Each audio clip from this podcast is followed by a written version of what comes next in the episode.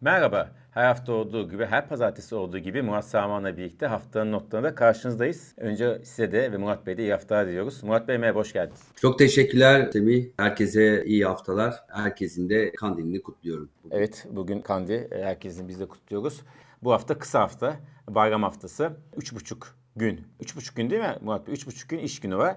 Ee, kısa hafta nasıl geçer Murat Bey piyasalarda? Rehavet olur mu? Yani son günlerde işlem hacmi e, düşer. Bugün şimdi özellikle Semih piyasalarda şöyle var. Kredili olanlarda yani kredi pozisyon taşıyanlar satışını yapacaklarsa bugün yaparlar. Çünkü dediğim gibi çarşamba takas gerçekleşecek. Perşembe takas yok. Onun için perşembede yarım gün. Bugün biraz şu saatlerde endeks yataydı ama hani belki de bir, bir kısım satış görebiliriz bugün. Bayram tatili işte perşembeden pazara kadar sürecek. Hacim biraz düşük olabilir evet. Zaten düştü son dönemde biliyorsun hacim. Evet, evet geçen hafta geçen hafta konuşmuştuk. Bu hafta daha da düşük olma ihtimali var. Bir de tabii bugünün özel gündemi finans merkezi. İstanbul'da evet. uzun zamanda gündemde olan, yapılan, inşaatı devam eden finans merkezinin açılışı var. Ne diyorsunuz? Şey bir dönemde açıldı. Hem tam seçim öncesi hem de ekonominin çok konuşulduğu, piyasanın çok konuşulduğu bir dönem. Ya seçim döneminde zaten ne kadar e, açılış olacaksa olacak tabii ki. Bunlar e, seçim için kullanılacak tabii ki iktidar tarafından. Onun için bugün açılması e, şey değil, e, normal. Yani seçimden önce açılması. Hazır mı tam hazır mı değil mi onu da bilmiyorum. Ben açıkçası. ben dün akşam saatlerinde oradan geçtim tam önünden. Nasıl? Ee, bayağı bir işi var esasında. Yani en azından çevre düzenlemesi açısından, yol açısından daha bayağı esasında zaman varmış yapılması gerekenler var. Yani, Yapıyorlardı e, zaten. Gece bir çalışıyorlardı. Tam hazır değil mi? İşte sen de söylemiş oluyorsun. Ama dediğim gibi seçim olacağı için tüm açılışlar bunun gibi yapılacak. Finans merkezi evet yani İstanbul bence bir finans merkezine aday olan bir şehir. Ülke olarak adayız ama dediğim gibi hani finans merkezi olmak için bayağı şey yapmamız gerekiyor. Yani sadece sadece bina e, yapmakla finans merkezi olunmuyor. E, onu söyleyeyim. E, içinde işte güven olması lazım, uluslararası erişebilirlik olması lazım, e, hukukun üstünde olması lazım, güven olması lazım, sermayenin gelmesi lazım, yabancıların buraya gelmesi lazım. Son dönemde baktığımızda maalesef e, çok fazla gelen, sadece gelen raporlar var. rapor yağıyor son dönemde değil mi? Sadece rapor geliyor şu anda. Daha sermaye gelmiyor. O sermayenin gelmesi gerekiyor. Onun için daha uzun bir yolumuz var diye söyleyebilirim. Tabii bu finans merkezi projesi başladığında biraz ortam farklıydı. Şu an çok farklı. Tabii de İstanbul'da deprem gerçeği de var. Esasında karma karışık bir şey. Peki şimdi buradan e, madem piyasaya geçelim. En çok konuşan geçen hafta size konuşmuştuk Kapalı Çarşı'daki. O zaman daha taze bir haberdi. E, evet. Sonrasında o haberin üstüne çok konuşuldu. E, bugün de Ayağı Ekonomi Gazetesi'nde Hakan Bey'e yaptığı haftalık e, sohbette de işte hem Kapalı Çarşı'da yani dövizdeki çift kur sistemini e, çoklu kur sistemini değerlendirmiş. Siz ne diyorsunuz? Kapalı çarşıda 20 liraya geçti dolar. Şu anda normal piyasada işte 16 19.40 seviyende. Yani 60 kuruşluk bir yaklaşık marj var. Bu hem farklılık neden oluyor onu onun yorumunu isteyeyim. Hem de bu yerde kapanacak mıydı? Ne, ne yönde doğru kapanacaktı? Evet şimdi tabii bir fark var. Bir de dediğin 19.40 almak istediğinde çok daha yüksek e, fiyatta karşılaşıyorsun. Onu söyleyebilirim. Ee, şimdi ben şöyle bir ifade e, kullandım geçen hafta. Dolar TL sorduklarında ben biraz dolar TL taksimetreye benzettim. Yani taksimetre gibi artıyor. Yavaş yavaş değil mi? Böyle iki, iki kuruş, üç kuruş. Yani çok yavaş yavaş taksimetre. E, hatta şöyle bir şey dedim yani e, şu anda gündüz tarifesindeyiz. İnşallah seçime kadar gece tarifesine geçmez dolar TL. Çünkü o zaman biliyorsun gece e, çok, daha, çok daha biliyorsun çok daha hızlı arttığı için e, o zaman 20'yi geçeriz e, gece tarifesine geçersek. E, taksimetre gibi gitmeye devam edecek diye düşünüyorum. E, tabii artık net olarak hani Kaparşar'daki haberler, Merkez Bankası'nın oradan alım yapması, işte gelen son dönemdeki uygulamaları izleyenler e, takip ediyor artık. Yani herkes Türkiye'de finans okur yazarlığı çok son yıllarda çok yükseldiğini görüyoruz. Bu uygulamaların şunu gösteriyor. Evet bir döviz e, şeyi var, e, kıtlığı var. Çünkü gelen geçen hafta da söylemiştik Semih yani e, satıcı yok şu anda herkes alıcı. Yani bir merkez bankası biliyorsun işte swaplar e, şeyle satıyor işte eksi 47 milyar dolara ulaştık. O da biliyorsun e, arka kapıdan e, satıyor. E, net olarak kendisi satmıyor. E, yoksa herkes alıcı yani işte vatandaş enflasyondan kendini korumak istiyor, seçim belirsizliğini almak istemiyor. İhtiyacı olan vatandaş var, kamunun e, döviz borcu var. E, bu garanti projelere ödenen rakamlar bunlar döviz olarak ödeniyor. Bunun için de döviz e, ihtiyacı oluyor. E, şirketler ihracat yapmak istiyor. Semih bunun için ham madde gerekiyor. E, ham maddeyi TL değil dövizle almak zorundasın. Onun için de bir döviz gerekiyor. Şirketlerin toplam borcunun %50'sinden fazlası döviz. E, döviz borçları var, döviz ödemeleri gerekiyor. Bir de tabii biraz önce de söyledim. E, Türkiye ile ilgili rapor yağıyor son dönemde. Yetişemiyoruz gerçekten. Ya ben yetişemiyorum. Yani bir tanesini bitirirken bir tanesi geliyor. En son biliyorsun işte e, Cuma günü JP Morgan'ın işte raporu geldi. Yani herkesin yani şey hariç herhalde yani e, e, yani bütün raporlara baktım Citibank hariç. Citibank hariç evet. E, hariç herkes e, dövizin yükseleceğini söylüyor. İşte 24, 25, 28 diyen var. Standard Charter hükümet devam Peki, ederse 6 diyor. Evet. Evet. Murat Bey işte şunu sormak istiyorum. Şimdi son zamandaki dediğiniz herkes döviz talep ediyor. Vatandaş da, şirket de, ithalatçı da özellikle. Çünkü neden? Dövizin seçim sonrası artacağı düşünülüyor. Seçim sonucunu artık yabancı rapordan bahsettik. Yani raporların dediğiniz gibi çok büyük bir kısmı hangi ittifak kazanırsa kazansın her şekilde doğrunun artacağını ama Cumhur İttifakı kazanırsa daha hızlı artacağını söylüyor. Özetle bu. Bu sürekli gelen raporlarda vatandaşın ve şirketlerin e, döviz talebine bir katkı vermiş olabilir mi? E, bence verebilir e, Semih. Çünkü e, sonuçta bu raporlar, bu analistler e, gerçekten e, çok kıyman, kıymetli analistler. Yani hepsi liyakatlı, e, hepsi tecrübeli, eğitimli. E, bunlar gerçekten e, yani biz burada e, 15-20 dakikada çok hepsini yani bizim programımız amacı bu. Yani hepsine hap gibi e, çok kol, e, kolay e, özetlemeye çalışıyoruz ama hani raporlar sayfalar dolu ve çok ciddi e, bir şekilde e, analizler var. Biz bunları hepsini e, özetlemeye çalışıyoruz. E, tabii ki e, yani döviz borcu olan vatandaşın ya da ham madde e, ihtiyacı olan bir şirketin e, seçimden sonra eğer kurun e, yükseleceğini bekliyorsa ya da böyle bir beklenti varsa piyasada tabii ki bunu öne almaya çalışır. Ya yani bugün işte 19,5-20'lerden alacağı e, dövizi belki de seçimden sonra 24-25'lerde almak zorunda kalacak. Çünkü ihtiyacı var yani alma yani bir spekülasyon değil bu. İhtiyacı var. Onun için almak zorunda. E, Citibank dedik. Evet Citibank hariç dedik. Şu Citibank e, şöyle bir beklentisi var.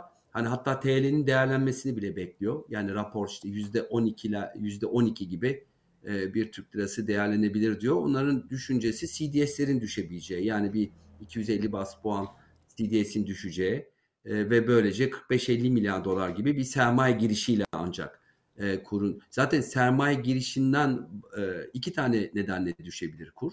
Birincisi çok ciddi bir sermaye girişi lazım. Yani döviz arzı gerekiyor. E, ikincisi tabii ki e, dövizi e, alternatif bir dövizi aldıracak alternatif bir getiri sağlamak. Bu da ancak Türk lirası faiziyle e, olabilir. Ama beklentiler de bütün şeylerde, raporlarda onu da özetleyeyim. Hani kimse e, enflasyon kadar e, faizin artacağını da beklemiyor. Şimdi resmi faiz nedir? 50 ama işte bunun e, gerçeği birkaç 70 mi 80 mi bilmiyorum açıkçası. Yani e, e, şimdi tabii iktidar değişikliği olursa TÜİK'te de değişiklikler olacak. Belki de enflasyon e, bu sefer daha gerçeğe yakın bir enflasyonla karşı karşıya kalacağız. Ama Merkez Bankası'ndaki faiz artışı da e, enflasyon kadar olmayacak. Yani beklentiler bu yönde. Bir sinyal verecek Merkez Bankası. Faiz arttıracak ama e, çünkü çok yüksek bir faiz artışı yaparsa bu sefer ekonomiyi çok ciddi evet. bir şekilde sıkıntıya sokacak. E, onun için yani döviz talebi bir, bir, dönem e, artacak. Aynı zamanda tabii bu sermaye girişleri de hemen e, 15 Mayıs sabah olmayacak. Evet yani, olmayacak. Aynen. Evet ya bir de şöyle söyleyeyim yani kimin kazanacağı bu sermaye girişleri ancak e, Millet İttifakı ittifakı kazanırsa gelecek zaten net olarak bunu e, ifade ediliyor. E, çünkü daha e, işte rasyonel e, ortodoks politikalara dönülecek e, çok liyakatlı işte kadrolar gelecek. Öyle bir beklenti var ama bunlar söylem şu anda daha gerçeğini tabii. görmedik. Bir de birinci ikinci tur meselesi var. Bir de tabii ki mazbata meselesi var. Yani hani seçim bitti falan ama Hani ne zaman iktidar devri olacak, mazbata ne zaman verilecek, e, ne zaman e, işte yeni yönetim başlayacak. E, bu bir süre Semih. E, o süre zarfında e, vatandaş ve şirketler e, kendini korumak isteyebilir. Onun için döviz talebinde bulunabilir. Beklenti bu evet. yani genel raporlarda. evet. Belirsizlik çok dediğiniz gibi. Yani öngörmek, öngörmek zor. Ee, bunlar biraz da tabii hemen e, dediğiniz gibi bu raporda hemen 15 Mayıs veya işte 10, 20 Mayıs, 25 Mayıs için değil biraz da hani bir tık daha uzun süre için öngörüler. Ee, orada bir dalgalanma olabilir yani. Dalgalanma olduktan sonra daha otur, oturacaktır bir yere. Peki borsaya göre biz bu yayın yaparken borsa 5100 seviyesinde çok az yukarıda. Esasında işte 4900, 5100, 5200 civarında gelip gidiyor sürekli. De, devam mı bu hafta en azından? Yani şöyle muhtemelen yani 5000 çok önemli. Üst tarafta da 5200. Yani şöyle bir hani 4900 5000 e, şey alt bant olarak. Yukarısı da 5200 5300 gibi ama hani dar bant dersek 5000 5200 aralığında gibi gidecek gibi gözüküyor e, Semih. E, bir süre daha. E, tabii çok olağanüstü bir gelişme e, olmazsa e, bu şekilde gider. Ancak seçimden önce işte belki de bir hafta iki hafta önce yani anketler çok daha net bir şekilde e, şey gösterirse belki de burada bir e, endekste bir e, beklentiye satın al gibi bir beklenti oluşabilir ama çok da olası görmüyorum. Dediğim gibi her şey seçimle bitmeyecek çünkü. Ondan sonraki gelişmeler de çok önemli. E, yatırımcı şunu e, görmek isteyebilir. Yani ben önce göreyim Hani e, bütün işte seçimi göreyim, seçim sonucunu göreyim, işte mazbatayı göreyim, işte devir olacaksa deviri göreyim. Ondan sonra belki de üst, bir üst, biraz birkaç e, yüzdelik üstünde alayım ama o zaman girmek isteyebilir. Yani bu riskimi azaltayım. Yani, evet yani biliyorsun aylar önce bunu seninle konuşmuştuk. Evet. Yani seçim yaklaştıkça normalde e, borsada e, beklentiler satın alınır ama burada çok farklı bir e, seçim havasına giriyoruz. Bu sefer e, yatırımcı e, biraz bekleyebilir diye düşünüyorum. Şimdi Murat Bey burada şunu sormak istiyorum. Döviz piyasası için konuştuğumuz şeyin benzeri esasında borsada da var. Şimdi bir yandan faizler, işte e, Millet İttifakı'nın kazandığı senaryo için söylüyorum. E, faizleri arttıracak. Bu borsa için negatif bir şey esasında. Tabii. Tabii. E, ama diğer yandan da işte yabancı sermaye girişi bekleniyor. Bu da pozitif bir şey. E, bir pozitif bir negatif. Burada hangisinin ağır basmasını basacağını düşünüyorsunuz? Ya şimdi şöyle tarihte baktığın zaman e, çok yüksek faiz dönemlerde de borsanın yükseldiğini görüyoruz. Ama gerçekten e, faiz bir frendir e, borsa için. Çünkü senin alternatif getirin ne kadar yüksekse e, o kadar işte sonuçta bir risk, e, riskli bir varlık satın alıyorsun. Çünkü borsada e, zarar etme ihtimalin de var. E, ne kadar yüksekse alternatif getiri tabii ki e, borsadaki o e, artış e, şeyi beklentisini e, yavaşlatıyor. E, belki de hisse bazında bu sefer e, artışlar olabilir. İşte e, döviz fazlası olan, döviz geliri olan, işte nispeten borcu daha düşük olan. Çünkü unutmayalım maliyetler de artacak. Yani faiz artışı demek şirketler için e, maliyetlerin e, artacağını varsayarız. Şimdi borsa e, pahalı değil şu anda ama çok çok da, da ucuz değil sonuçta e, geldiğimiz seviyelere bakarsak tabii ama döviz bu sefer yükselirse şöyle e, bir fırsat olabilir Semih yabancılar için. Yani e, iyi bir yerden e, yabancılar bunu biliyorsun hiç kaçırmaz. E, yani döviz iyi bir yerde olursa giriş için e, dö, borsamız da döviz bazında ucuzlamış olacak. E, onun için bir fırsatta olabilir. Yani özellikle yani yabancıların senin dediğin hangisi daha ağır basar? Yani borsanın biraz daha ağır basması için ya da faiz kadar e, alternatifli olması için mutlaka ve mutlaka yabancı yatırımcının gelmesi lazım. Evet. Teşekkürler. Şimdi sonuna yaklaşıyoruz. Vaktimiz daraldı. O yüzden biraz daha hızlanalım Murat Bey. E, altın. Altında bir değişiklik yok dediğim yani yükseliş trendi gidecek gibi. Şimdi şöyle e, tabii FED'le çok ilgili biliyorsun altındaki beklentiler. Şimdi geçen hafta tutanaklar e, yayınlandı. E, orada da ya, ılımlı bir resesyondan bahsediliyor. E, işte özetliyorum burada tabii ki işimiz burada özetlemek. Biraz daha faiz artışları e, devam edilebilir gibi gözüküyor. Yani 2 ile 3 Mayıs önemli bir tarih ama e, Hazine Maliye Bakanı Janet Yellen'ın çok enteresan açıklamaları var yani bu konuda. Yani diyor ki zaten faizler yüksek kredi sıkı, şey var sıkılaştırması var. Hani sanki böyle ha, faiz artmasa da olur gibi bir söylemde bulundu. Ee, ama genel piyasalara beklentilere bakarsan muhtemelen bir çeyrek puan daha yani tutanaklara göre de söylüyorum. E, sanki bir çeyrek puanla e, final e, yapılacak diye düşünüyorum. E, bu piyasa tarafından da bu arada e, bekleniyor. Yani 5 ile 5.25 olacak. Böylece altın içinde bunlar hani faiz artışında durması e, işte az da yani düşse de enflasyonun devam etmesi e, altın için hala bir e, fırsat olduğunu düşünüyorum. 2000 önemli bir e, artık destek e, ons için konuşursak. Gram altın için e, vallahi yukarısı yani dolar TL art, artarsa zaten gram altında Yukarı yükselmeye çıkıyor. devam edecek. O da bir şey evet. yok zaten. Borsada 5000, altında 2000 diye özetleyebiliriz. Belki de kritik. Eşik. Evet yani evet borsada e, evet aynen aynen onu özetleyebiliriz. Dolar TL'de bir destek yok çünkü düşmüyor dolar TL. Onun için taksimetre ifadesini kullandım biliyorsun e, taksimetre azalmaz. Hiçbir zaman azalmaz. azalmaz. Hiçbir zaman azalmıyor. Yani dursan da evet. geri geri gitsen de azalmaz yani. Evet. Onun için e, şeyde dövizde bir şey yok, destek yok. Yukarı az az olsa yukarı gitmeye devam edecek. Borsada 5200 önemli bir direnç, 5000 de önemli bir e, destek. Özetleyelim. E. Altında 2000 altına inmedikçe ya da 2-3 2-3 kapanış yapmadıkça orada da yükseliş trendi bir süre daha devam edecek gibi gözüküyor. Şimdi Murat Bey haftanın öne çıkan e, verilerine gelmeden size çok kısa bir kredi sormak istiyorum. Kredi hacmi. Çünkü biliyorsunuz seçim öncesi hem döviz üstüne de etkisi var. Kredilerin tabii ki ekonomi büyüklük açısından da yani her şey etkisi var zaten. Ee, bakalım e, kredilerde son durum ne? Hem grafiğimiz gelecek hem de e, seçime giderken bir e, kredi piyasasına son bir defa bakmış oluruz. Şimdi arkadaşlarım kredi getirecek. Geldi. Evet. E, toplam krediler kırmızı, yeşil ticari krediler, mavi de tüketici kredileri. Bu kamu özel karışık tabii ki toplam yani.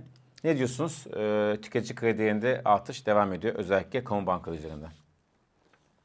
Ya tüketici kredilerin artması Semih bu tabii e, şey de gösteriyor. Yani ihtiyaç kredisi biliyorsun bunlar. Evet. Ee, yani e, vatandaş kendini döndürmek için e, bu e, kredileri almak zorunda kalıyor. E, onun için bunlar tabii ki e, enflasyonist etkiler de getiriyor e, kredilerin e, genişlemesi. Onun için hani enflasyonun e, düşmesi e, gerçekten çok zor. Baz etkisiyle bura 50'lere kadar geldik TÜİK rakamlarıyla ama hani e, baktığın zaman e, hep e, e, parasal bir genişleme e, devam ettiğini görüyoruz. Merkez Bankası işte bankaları e, fonlamaya devam ediyor. E, swaplar aracıyla e, bir parasal e, genişleme olduğunu da görüyoruz. E, muhtemelen seçime kadar bu e, kredi e, genişlemesi devam edecek senin. Evet. Zaten klasikti seçim öncesi kredi genişlemesi. Şimdi geldik haftanın öne çıkan başlıkları. E, sizin gözünüze... Önce şunu söyleyeyim. Bütçe. Onu söyleyeyim. Bütçe açıklandı biz bu yayını yaparken. E, şimdi açılıyor. E, geçen aya göre biraz daha iyi bir bütçe açığı var. Daha düşük bir bütçe açığı var. Burada konut satışları da açıklandı. Biz buraya koy... Konut fiyatları yarın açıklanacak. Konut satışları da bugün açıklandı. Ama benim bilgisayarım şey oldu. Siz bu işi başlayın ve o veriyi vereceğim.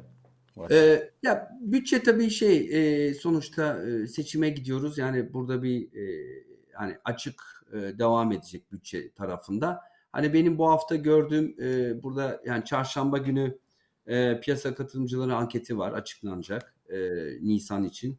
O takip edilecek bence. Euro bölgesindeki enflasyon takip edilecek. Yani 6.9 bir düşüş bekleniyor 8.5'dan 8.5'tan. Aynı zamanda İngiltere'de de e, enflasyon takip edilecek ki e, en e, yükseklerden biri enflasyonu İngiltere'de 9.8 e, bekleniyor. E, geçen ayda 10.4'tü. E, on çarşambadan sonra zaten artık e, bayram e, şeyine girmiş olacağız. Evet. Ben hemen şunu söyleyeyim. E, bütçe Mart'ta 47 milyar lira açık verdi. 170.6 milyar yükselmiş yükselmiş oldu. Esasında e, hemen hemen şey aynı. Konut satışlarında bir düşüş var. Mart ayında e, bir önceki yılın aynı ayına göre %21. Ocak-Mart döneminde yani ilk çeyrekte de %11'lik bir düşüş var. Konut piyasasında e, bir düşüş oldu açık. Çok çok normal yani Semih. E, şimdi tabii belirsizlik de var. E, konut fiyatları biliyorsun e, bayağı bir yerlere geldi. Yani böyle kira getirisi anlamında baktığın zaman e, bayağı bir yükseliş görüyoruz e, konut fiyatlarında. Bir de tabii ki e, e, seçim sonrası faizlerin tam nereye oturacağını bilmiyoruz. Tabii ki bu biraz önce borsa için konuştuğumuz konut fiyatları için de konuşabiliriz. Yani konut sektörü için faizlerin de yükselmesi e, konut e, sektörü için iyi bir haber olmayacak. Hem e, hacim anlamda hem de tabii ki e, yüksek faizle e, konut almak daha zorlaşacak. E, onu da belirtmiş olayım. Evet. Burada otomotiv piyasası ile ilgili bir veri açıklandı. %34 arttı otomotiv üretimi. Ee, biliyorsunuz uzun zamandır bir çip krizi vardı. Onun da etkisi azalıyor tabii Covid sonrası. Bu belki e, araba piyasası, otomotiv piyasası üzerinde biraz rahatlatıcı bir etki yaratabilir ama tabii bizim kura üzerinde baskı olduğu için çok da büyük bir şey olması zor. Enflasyon yüksek olduğu için. Murat Bey, e, şimdiden iyi bayramlar size. Çok çok çok teşekkür ederim. Tüm e, mesele ekonomi e, ekibine, sana, tüm ailelerinize e, ve tüm izleyenlerin ve ailelerine e, şimdiden iyi bayramlar. Çok teşekkür ederim. Görüşmek üzere. Umarız hu- huzurlu ve sakin bir bayram geçiririz. Ee, hem izleyicilerimiz hem de size bu vesile bayramını kutluyorum. Haftaya görüşmek üzere. Kendinize iyi bakın.